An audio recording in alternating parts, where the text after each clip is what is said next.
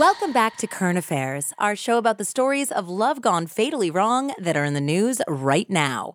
These shorter contemporary stories come out every Friday, while our super long, extensive deep dive one subject episodes come out every Wednesday.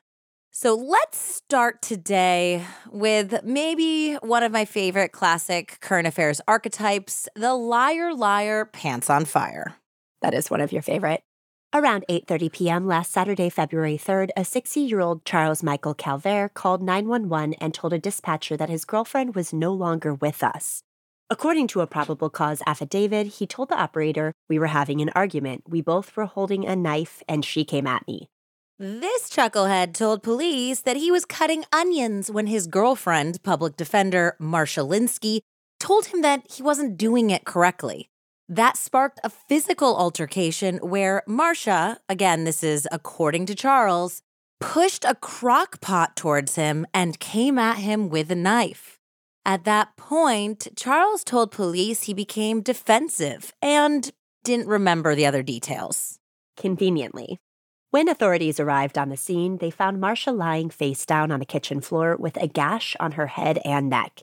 This affidavit reads The kitchen appeared disheveled with a broken crock pot, some bloody kitchen knives, and food items scattered around like there had been a struggle.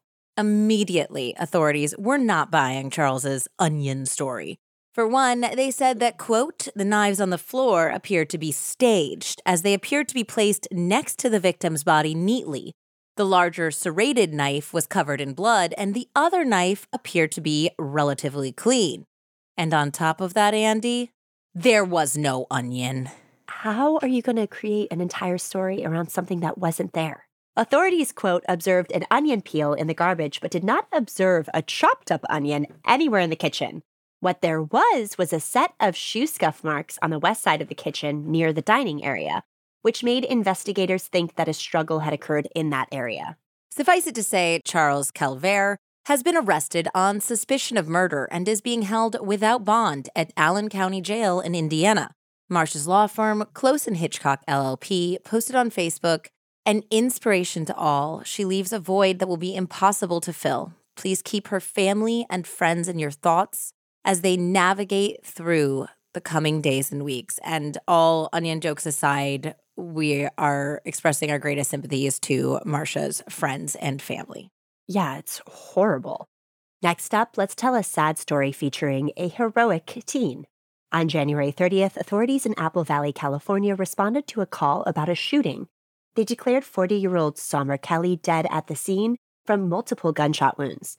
Police also found her 18 year old daughter suffering from multiple gunshot wounds, but still very much alive. She was transported to a local hospital. Authorities soon honed in on 51 year old Clint Edward Griffith as the main suspect. He was Sommer's boyfriend, and the sheriff's department said that they had, quote, overwhelming evidence that he was the shooter. Totally separately, a few days later, Clint was involved in a carjacking incident in Barstow, California. He shot himself in the head, presumably in an attempt to commit suicide, but was unsuccessful. He is currently hospitalized and in critical condition. Oh my gosh, that brings me back to our third episode. Yes. Were you just thinking that? Yes. Uh huh. According to a GoFundMe set up by Sommer's sister, three of her four kids were at home at the time of the incident and witnessed the shooting. The reason her 18 year old daughter was shot three times is that she was trying to intervene to save her mother. This is an unmitigated tragedy and devastating for those children and their entire family, but it also certainly says something about Sommer that she raised a daughter brave enough to literally throw herself in a line of fire to protect someone she loved. Yeah, remarkable. Incredible.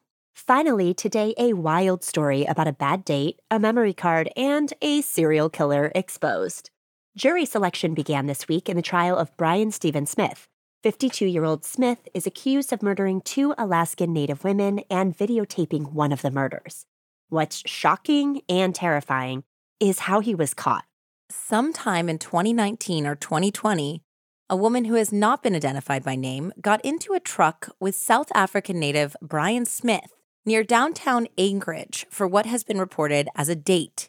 According to the Associated Press, that woman had a long criminal history that included assault, prostitution, and, lucky for all of us, theft. At some point during their date, Smith left the woman alone in his truck. In the center console of the truck, she found a memory card labeled homicide. She stole the memory card, and while it's not clear if she watched its contents, a week later, she turned it over to the police. The card contained an absolutely horrifying set of 39 images and 12 videos.